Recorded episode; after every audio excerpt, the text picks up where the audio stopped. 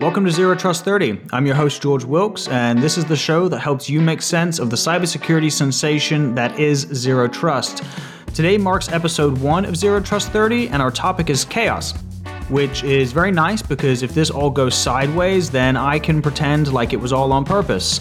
But first, I'm not going to go at this alone, nor am I qualified to do so. My co host today is Jason Garbis. He is the Chief Product Officer at Appgate uh, the co chair of the Cloud Security Alliance Zero Trust Working Group, and also the co author of Zero Trust Security and an Enterprise Guide.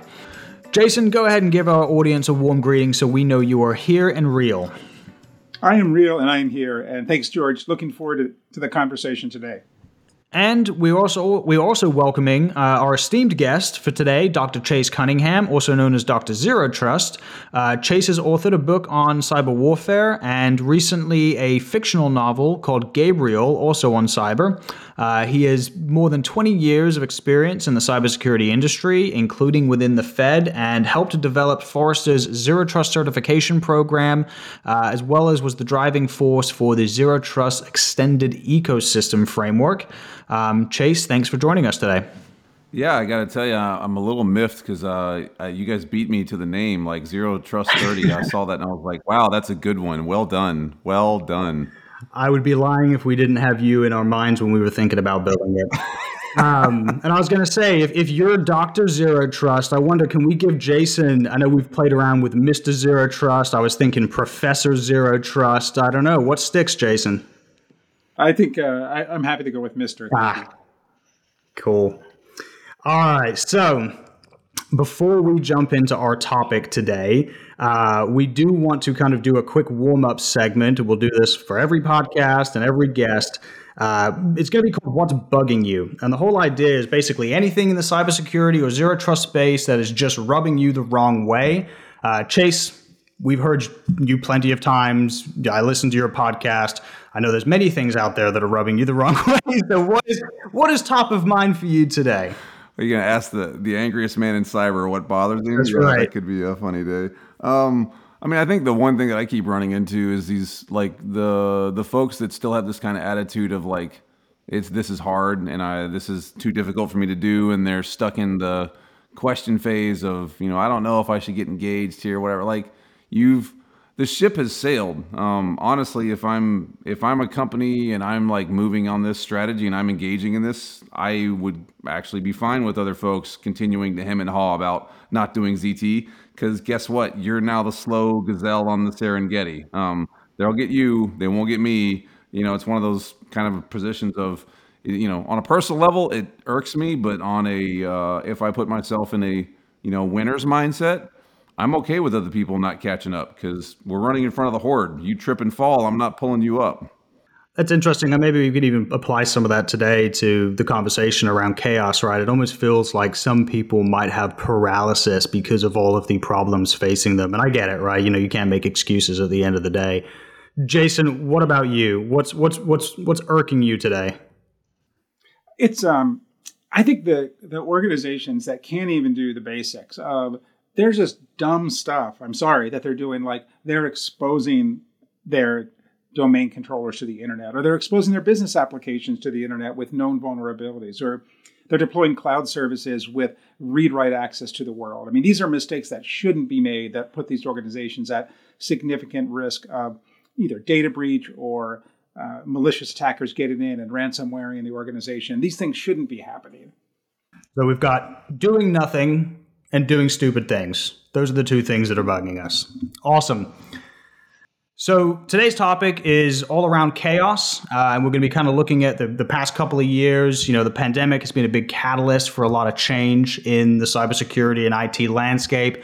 You know, we've had a, a huge shift over to remote work uh, dispersed and hybrid workforces mixed with you know an increased adoption of the cloud if there ever was a sense of the perimeter had having been broken a few years back i'd say it's absolutely dissipated and shattered now uh, it, accelerated digital transformation also came out of the pandemic. You saw a lot of people having to shift their business models and lean into aggressive IT strategies in order to stay relevant and adopt and, and, and adapt to the changes in the market themselves. Then there's breaches way too many to count. You know, ransomware has always been top of the headlines for the past few months. Uh, misinformation campaigns, phishing, third party is huge for everybody. It just seems like every time you turn around, there's something new in the news that is absolutely impacting everybody. And I don't know, maybe that's a factor of, you know, it becoming more mainstream and people are now paying attention and we can talk about that. Uh, to, to make things worse, skill shortages in cyber, um, you know, even with the pandemic itself, there's this idea of the great resignation. You know, I think that applies to all industries, but as you apply it to cyber, who has always been relatively anemic when it comes to the talent of doing high skill, high impact things, it doesn't help. Um, and to top it all off, confusing vendor landscape. You know, Chase, I was uh, listening to one of your podcasts the other day with Dan uh, Dan Wilder, and he was talking about SOS, right? The the shiny object syndrome, and I thought that was really interesting. And I think you, you think about all these problems you have to solve, and then you have all of these tools that you could potentially throw at those problems to solve them. And I can see how it can become very paralyzing to make a decision and actually understand where to turn or what to adopt to actually solve those problems. So, with that, uh, let's go into kind of you know breaking down this landscape and hearing from the two of you. First of all, you know, do you really? The two of you have been in this much longer than I have, right? Um, is it more chaotic today, now, or are the realities of the past few years just bubbling up into the spotlight and people are paying attention? I mean, I, I think that uh, anyone waiting for chaos to subside is waiting for the earth to stop spinning. So, I mean, I would say just abandon all abandon all hope, ye who enter here, if that's your approach to solving the problem, because it's not going away. Um, it's you know, speed is becoming even more speedy and the increased adoption of new things becomes even larger as well. Uh, and uh, the the trend is not in favor of people standing around waiting for chaos to to stop. So you have to accept that that's the reality. And I think that that's a problem that we have too. Is a lot of folks, um, like you you know you talked about the other day when I was talking with uh, Dan, is you're you're looking for perfection and you're looking for some shiny thing on the hill that says follow me and thou shalt have awesomeness or whatever. Not going to happen. Um, you know, you've got to put things in place. You've got to start moving.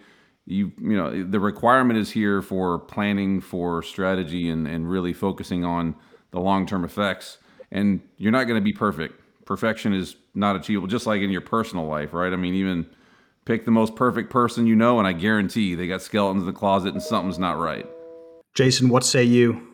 Things have gotten a lot more complicated for sure with the not only the the COVID driven work from home, but the really broad adoption of new types of technologies and resources and platforms that organizations are using to deploy workloads and do really interesting things. But that's really amplified the degrees of freedom, if you will, that the network team and the security team and the compliance team have to all manage and understand. And that's always that's definitely contributed to to the chaos. And I, I have a lot of empathy for our enterprise customers who have to try to keep all these balls in the air and juggle while you know on this unicycle that's on fire in this uh, this heightened threat landscape that we live in. Um, I do think that clearly there are ways that they can and should start to put some parameters around this so that they can have high velocity um, and high velocity organization, a way to deliver code, a way to deliver access for their users, you know, and give the users the freedom that they need inside these parameters without it, without it becoming completely chaotic. Uh, but that's that's definitely a stepwise process too. It's not an overnight thing. Unicycle on fire. I want that T-shirt. so unicycles on fire. I guess you know is that the reality of a CISO today? Is that is that what it looks like for them? Um, you know, if you were to think about the interactions you have with people actually on the front lines, I think coming at it from a vendor perspective, it's very different than actually being in the driver's seat, right? And being responsible for making sense of this chaos and, and defending your organization. For the two of you, what do you think the reality of a CISO looks like right now? I mean, in my opinion, what I see from folks doing workshops and whatever else is it's uh, uh what's that that Dennis Rodman book, Bad as I Want to Be, right? I mean, that's kind of what it is. It's like how how bad do you want it to be, and how you know willing are you to engage in um, continued you know, shenanigans around solving the problem? The folks that I talk to that are taking a step back, that have realized that there's an opportunity to re-architect, that there are better solutions in the market, and are really planning and plotting for um, a realistic approach to the long term. they're doing the right thing and they're seeing improvements and they're able to tell people that like Jason said, in the realm of things that matter to the business, you know, business objectives, user engagement, et cetera, et cetera, that that it's getting better. Um, and then there's the other side of the coin where it's the folks that, and a lot of times it's not the CISO, it's whatever poor schmuck has been woken up and told, hey, remember that CEH class you went to five years ago? Yeah, now you're the CISO. Um, so, oh, by the way, figure out how we don't get hacked. That are just chasing, you know, they are on the unicycle on fire, um, you know, r- riding down a razor blade, and it it's only going to get you know more complicated for them. So it's um there's there's a pretty clear line in the sand of who's doing what where, and you can see it when you actually engage with them. Uh, that that the, the, ones that understand it see the value and are getting the value out of the the change and approach and the opportunities that are here. I, I wonder, are there, are there any? Uh, you, you kind of compare and contrast, right? The two different types of CISOs. You know, the ones that are maybe thrown into it and said, "Now, now it's your responsibility." versus the the CISO who is being a little bit more programmatic or pragmatic and programmatic about the way in which they do these things. How what would you say are some of the surrounding contextual factors for a CISO that's set up for success? You know, are they are they given is it is it budget? Is it support? Is it is it tenure? Is it is it you talk about? You know, I've, I've heard different uh, people talk about the difference between a technical CISO versus a business minded CISO. You know, what's the magic sauce, right? For, if you even being able to just wrap your head around this chaos and find a starting point. I, I would say from my side that there's no single recipe, and you, I, we've certainly seen both business oriented and technical CISOs be successful, but a lot of it depends on the organization. I think for technical leaders as well, it is going to be a stretch and in some cases a challenge for them to be able to at least speak a little bit of the business language and sell what they're trying to do this journey to zero trust to other areas of the business. But it can also be one of the most rewarding um, and helpful for the organizations. I mean some of the customers that we have the most successful ones are those who they put in place this platform around zero trust and they have they develop partnerships with application owners in the lines of business and after the first one or two projects, even if they're really small projects, are successful, then they end up with you know this virtual line out the door of people in the business who say, "Hey, I want my application onboarded. I want my new project onboarded to this platform because I'm hearing great things about what it provides." And what the business people really care about is simplicity, user experience, getting rid of friction, and the security team knows that they're also getting significantly improved security behind the scenes as well as compliance for that matter. Yeah, I mean, you know, I, have said it repeatedly to, to folks. Like, uh, I, if I could go back and redo the school um, sort of approach over again, I would go back and do business stuff and not do the uh, computer science side of it. Because I think really where you wind up hitting the wall is we have a lot of really brilliant people in the computer science spot that are trying to do business things, and they don't necessarily get the translation that has to occur there. And it, it's not that they don't that they're not capable of understanding business stuff. You've if you're those folks, you've been steeped in one side of the of the equation for a long time. That's where you were trained. That's where you grew up. You built your career to that level. That's what you know. And then now we have this twist of, hey, if you want to win, you need to be able to talk business, which is pretty orthogonal um, to to what you know we've grown up in, and I'm including myself in that mix. And it it it it becomes harder. So I I you know I think where we're at, the folks that do really well, like Jason said, they've got enough knowledge on either side to be dangerous, but they're not married to any one sort of discipline. Um, and they're they're willing to give and take from either side with strengths and weaknesses and etc. And and the other the other piece is I see a lot of people that are really good at this that are also willing to um, accept they're not good at something.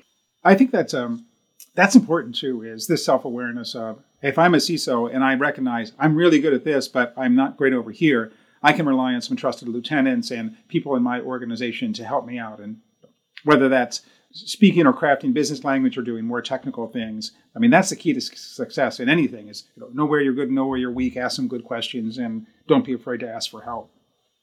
And, and, maybe this is too simplistic of a way to ask the question, right? But you know, one of the things we were going to pose right here is is what is the biggest challenge facing organizations? And as we're talking, I'm you know I want to kind of reframe the question: is is it the is it the, the technical eh, capabilities of being able to solve the issues that are most challenging or the more political business roadblockers within organizations that's a bigger challenge? You know, if you had if you had to pick one over the other, which one would you rather have to go and solve, and which one would be easier to solve? I mean, my opinion, te- technology wise, we've solved this problem. Like we have the technology in the space to, solve the, the, the issues. The the stuff that we're solving for in many, many, many instances is not excessively complex. I mean, you're not you don't need a, a, quantum nuclear reactor to set MFA on people's accounts. That solves a large portion of your problem space. You don't need, you know, some uh, Tesla powered whatever supercharger thing to basically isolate an application. Like the things that we need to do the right stuff, the technology exists. So where we have the continued disconnects and, and the issues of running into the wall is the ability of those people that understand the technology to get the folks that don't know why the hell they need this other thing to put it in place and engage with it and use it and make sure that they understand that there's a value proposition out of that. And that that's going to be what eats you alive most of the time. Um, you know, I, that's why I said at the beginning when you kind of asked what irked me, like I'll I'll die on the hill that the technology that we need in this space is available. Um, it's here. It's whether or not you can put it in place and whether or not you can get the people that cut the checks to let you put it in place that makes the difference.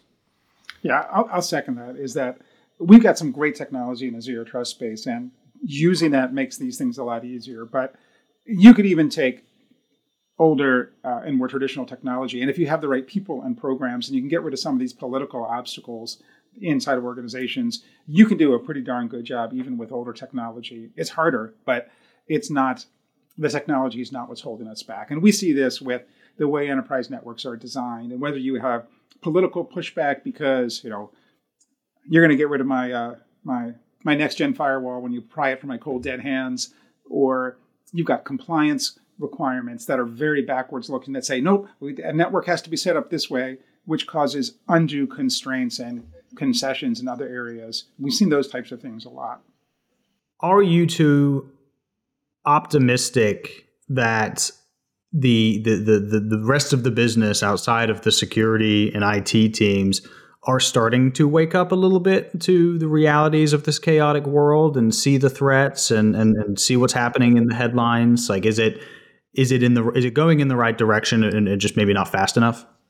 Um, I mean, me on a personal level, I am because three years ago, two years ago, I never had conversations with people that aren't in cyber about cybersecurity. Now, every time I'm playing golf or I don't know, doing something and I run into somebody, I say, What do you do for work? And I say, Oh, cybersecurity. And immediately they go down into some conversation about something that either happened to them or someone they know or whatever. And they keep asking, you know, what are we doing? And uh, so the fact, in my opinion, that we're having those conversations and I, I'm engaged in them outside of, you know, the, the, the three friends that I have, um, it, it seems to be more indicative that there's that there's a broader adoption of at least the conversation, which is a very good good thing in my opinion. I, you know, are we do I see the uh, the sun breaking and the dawn coming? Not yet, but I think we're getting closer to maybe I don't know midnight. There you go. Okay, so um, we can go ahead and transition then over to the to the next segment here, right? Which is basically okay. We talked about the chaos, and I, I love the direction that we went with talking about the business versus the technical needs. Um, how do we control this chaos? And I think this is where we introduce really the idea of zero trust, right? And obviously, everyone here has got a vested interest in zero trust and has been talking about it for for very very very long. Um, it seems as though the zero trust market has uh, really taken an uptick and has built a lot of awareness, um, and it seems like adoption is going into the right direction. You know, we've seen the rise of the executive order, the NIST architecture. Um, marketing has has absolutely jumped on the zero trust bandwagon for for for both good and bad what are the mechanisms within zero trust that allow somebody to take back some of this control. Like it, try at its at its most basic sense right? Like what are the core components of a zero trust architecture that help solve some of this chaos right out of the gate?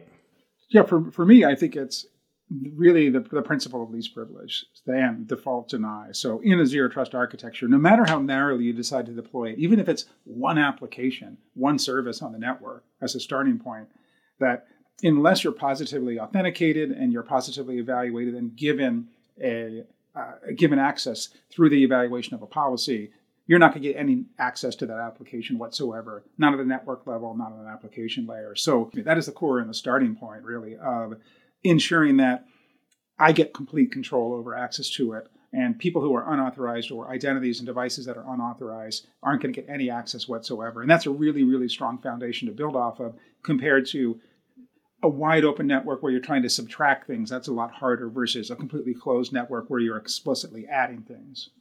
Chase, you got any thoughts? Well, I mean, I think in the technology space, it, it really boils down to solving some of the things that are much simpler to begin with. And I mean, y'all have done a good job of putting out some of the maturity curves. And there's been a Jason published a great book on this whole thing. Like, there's there's a way to walk towards you know the the the, the pinnacle here, and it it doesn't start with really complex things. Um, you you start with really simple stuff. I honestly think uh, when we look at the original model with the idea of discovery of data and then putting you know the the sort of dynamic controls around data that might have been really doable 15 years ago but now when we are more knowledge based and we do create valuable quote data all the time in a whole bunch of different ways trying to solve that problem first is is not an easy thing to do um, I, I you know so you've got to kind of change the approach you boil off what you can boil the quickly and then you move forward from there. And also, there is um, there is kind of a point where you go good enough, right? I mean, like we've talked about, and this this is the other thing. If you said what else irked me, it's the other thing of people going, well, you said zero trust, and you can't ever get to zero. Correct. Just like a bodybuilder, a bodybuilder that wants to get to zero body fat will die. Like you have to have some of something so that you can function, but you don't go in and go, hey, let's get to half trust because number one, that sounds dumb, and number two it's never going to be anything that's actually applicable. Um, you have to put some push into the into the move, and that's where I think that they you know gain gain that last piece of uh, of beachhead. I, think that's good. Uh, that's good advice. Is look, start with something that's imperfect, and don't let the perfect be the enemy of the good. But for goodness sakes, just get started. And we've certainly seen, if you look at the two extremes, uh, enterprises who deploy something in two, three, four weeks, and it starts to add value. And maybe it's a handful of applications and 50 users, but it's a great starting point, and they can start to build momentum. Versus, we've seen organizations that struggle sometimes because they they want to solve every single problem up front, and they spend you know months and months, in some cases over you know years, looking at this, doing analysis before they deploy you know any significant number of users, and that's been an impediment to to their success because they have to take it on faith that they and their team have these capabilities. They don't know all the answers. You don't even know all the questions up front, but um, that you'll be able to figure this out. And let's start to deploy this and start to get some victory and some momentum step by step and piece by piece. No, that makes a lot of sense. Um, you know, I guess kind of bring this back to the to the beginning topic, right? When we talk about the business challenges and, and, and elevating this up to the board, what are some of the you know when I think about zero trust, it's like okay, you had this security paradigm shift. So inherently, there's benefits around security and securing workloads and data and networks and, and locking things down so people can't access it. But I think what we started to see as well is that there's also business benefits that people might not be paying much attention to outside of just greater access control into things, right? And so what has what have you two seen that has kind of come about in the past few years just around how you could articulate, look, this is great for security, but it's also great for you, you know, CIO, CEO, you know, CRO, these things are going to drive business and I can prove it. Like what would those what would those things be? Um, I mean, for me, I put it in my workshops. I have a slide where I've pulled together a bunch of the data on this and there's four things you see from everybody that I've worked with engaged in ZT. Number 1, they reduce security costs because they get rid of stuff that's double dipping. I can't count the number of times I see stuff double dipping on solving very same similar problems that you don't have to have. I don't need two life preservers, right? I need one that works so I don't drown. I don't need a second one to make me look cool in the water. So that's a real thing. Number two, your your employees actually become more engaged, like they sort of give feedback on security, and it's because they're using the product and using the offering. Number three, you'll save about $2 million if you do have a breach just based on sort of a baseline analysis on what the numbers show. So the board always asks that question about, well, why should I do this and how will this help us recover from a breach, whatever else? If I, my question to them is, if I walked in and laid $2 million on the table today, would you take it? Absolutely, yes. Okay, then let's just mark that down. And then the fourth one is that you're actually able to put product and techno- technologies out the door faster in a more secure fashion. So find me any business that doesn't want those four immediate benefits, and you know I'll send them back to business school because they're not really seeing the value of what they're doing anyway. I think that what zero trust can also do is it can first of all it can directly deliver improved business benefits, and these are things like reducing user friction, reducing help desk load for access related things like password resets or whatever it is in that specific environment. And we've certainly seen enterprises who have dropped that kind of help desk related, uh, access related help desk load by up to 90%. Um, we've also seen organizations really use these zero trust capabilities as a way to transform elements of their business. Something as simple as even onboarding new users, where we've seen we have one customer that was able to reduce typical onboarding time from four weeks down to less than a week because guess what now they can ship a laptop directly to the user and they have a secure way of onboarding them instead of having to get the laptop to IT, get it provisioned, and send it back to them. And I think that that's that's an interesting scenario because it's not just not just involving security; it's a rethinking of a whole IT and HR process here that has tremendous benefits, uh, but is now more secure and more efficient. That's great. Hey, listen, um, I really appreciate you guys joining us today. I think we can kind of start wrapping up the conversation before I summarize everything. Um, and then we're going to do a quick game with Chase. You know, are there any final any final thoughts that you would want to bring to the equation? I know, Chase, get ready. It's it's going to be it's going to be fun. I mean, I think it's in my opinion, it's pretty simple. If you uh, if you imagine you were in a room and you saw everyone else doing something that you knew was going to lead them to a bad place, would you do the same thing? Logically, everyone says, uh uh-uh, uh no. So we're in a space where we have 30 years, 40 years of proof that the other approach isn't going to actually make a difference in the long run. Your choice is to continue to engage in a known failed practice, or, like Jason said, accept that there's a different way of doing things and you're not going to be uh, perfect and start moving. Um, and that that's really as simple as it makes it to me. So, you know, I I I just can't. Um, uh, I, I, refuse to accept the argument from folks anymore that there's another way to approach this problem. It, it it's here. You have the proof. You have the evidence. We have the technology. What's your other reasoning? I Fully agree with everything Chase said, and also that really I view it as an opportunity for security leaders inside enterprises to um, to really pull and push and pride their organizations forward. This really is a demonstrably better way to achieve security. And I think we all have responsibilities to get our organizations away from traditional failed methods and into this new place that's a lot better. It's not perfect, but it's a lot better and it makes us a lot more resilient. And it gives security professionals the opportunity to really get better visibility and to really be a leader inside that organization to deliver both business as well as security benefits and learn a lot along the way. No, that's awesome. I mean, I'm hearing learn your business and learn how to talk to your business about zero trust and security.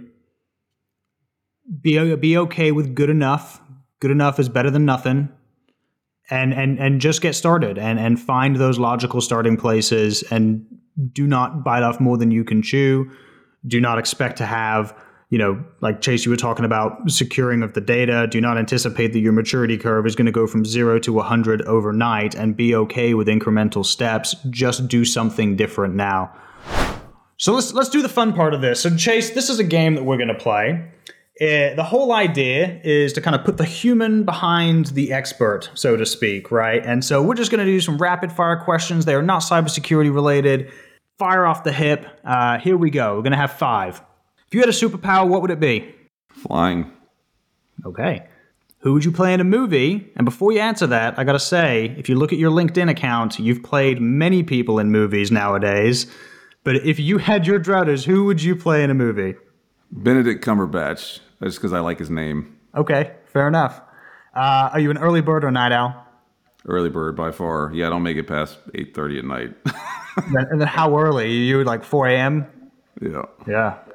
Is is that just is that because of kids or just that's when you like to be up and moving? My uh, for a whole bunch of factors, but um, one of them is once my uh, once the, the the two cycle motor that is my brain starts cranking, I'm not going back to sleep. So it just seems to start firing off about four thirty in the morning. there you go. When you were a kid, what did you want to be when you grew up? Ooh, good question. When I was a kid, what did I want to be when I grew up? Um, uh, anything but a cybersecurity person. no, I, uh, I, I really, uh, for, for me, I always wanted to, um, to, to do government or military stuff. I wanted to be, you know, military and, uh, in that, in that space. And I, I got to do that luckily. So Very nice. Uh, what would you wait in a really, really long line to buy? a new set of golf clubs, maybe. Really? Do people wait in line for golf clubs? No, but I, I really can't think of anything else that I would actually care enough about to wait for. Well, I guess there you go, right? You're not really waiting in a line, so maybe the li- the one person in front of you cashing out, you can just wait in that line. There you maybe really good pizza. I don't know. Or So you're not out on Black Friday. no. All right. I'd wait in line for a really good pizza too. All right. Well, uh, thanks for listening to today's episode. You can find the show notes and future episodes at appgate.com forward slash podcast. Uh, and if you are not yet a subscriber, please do subscribe wherever you listen to podcasts.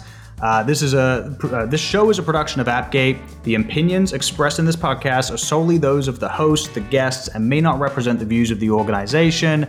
I'm your host, George Wilkes, and you've been listening to Zero Trust 30. And that's it. Thanks, guys.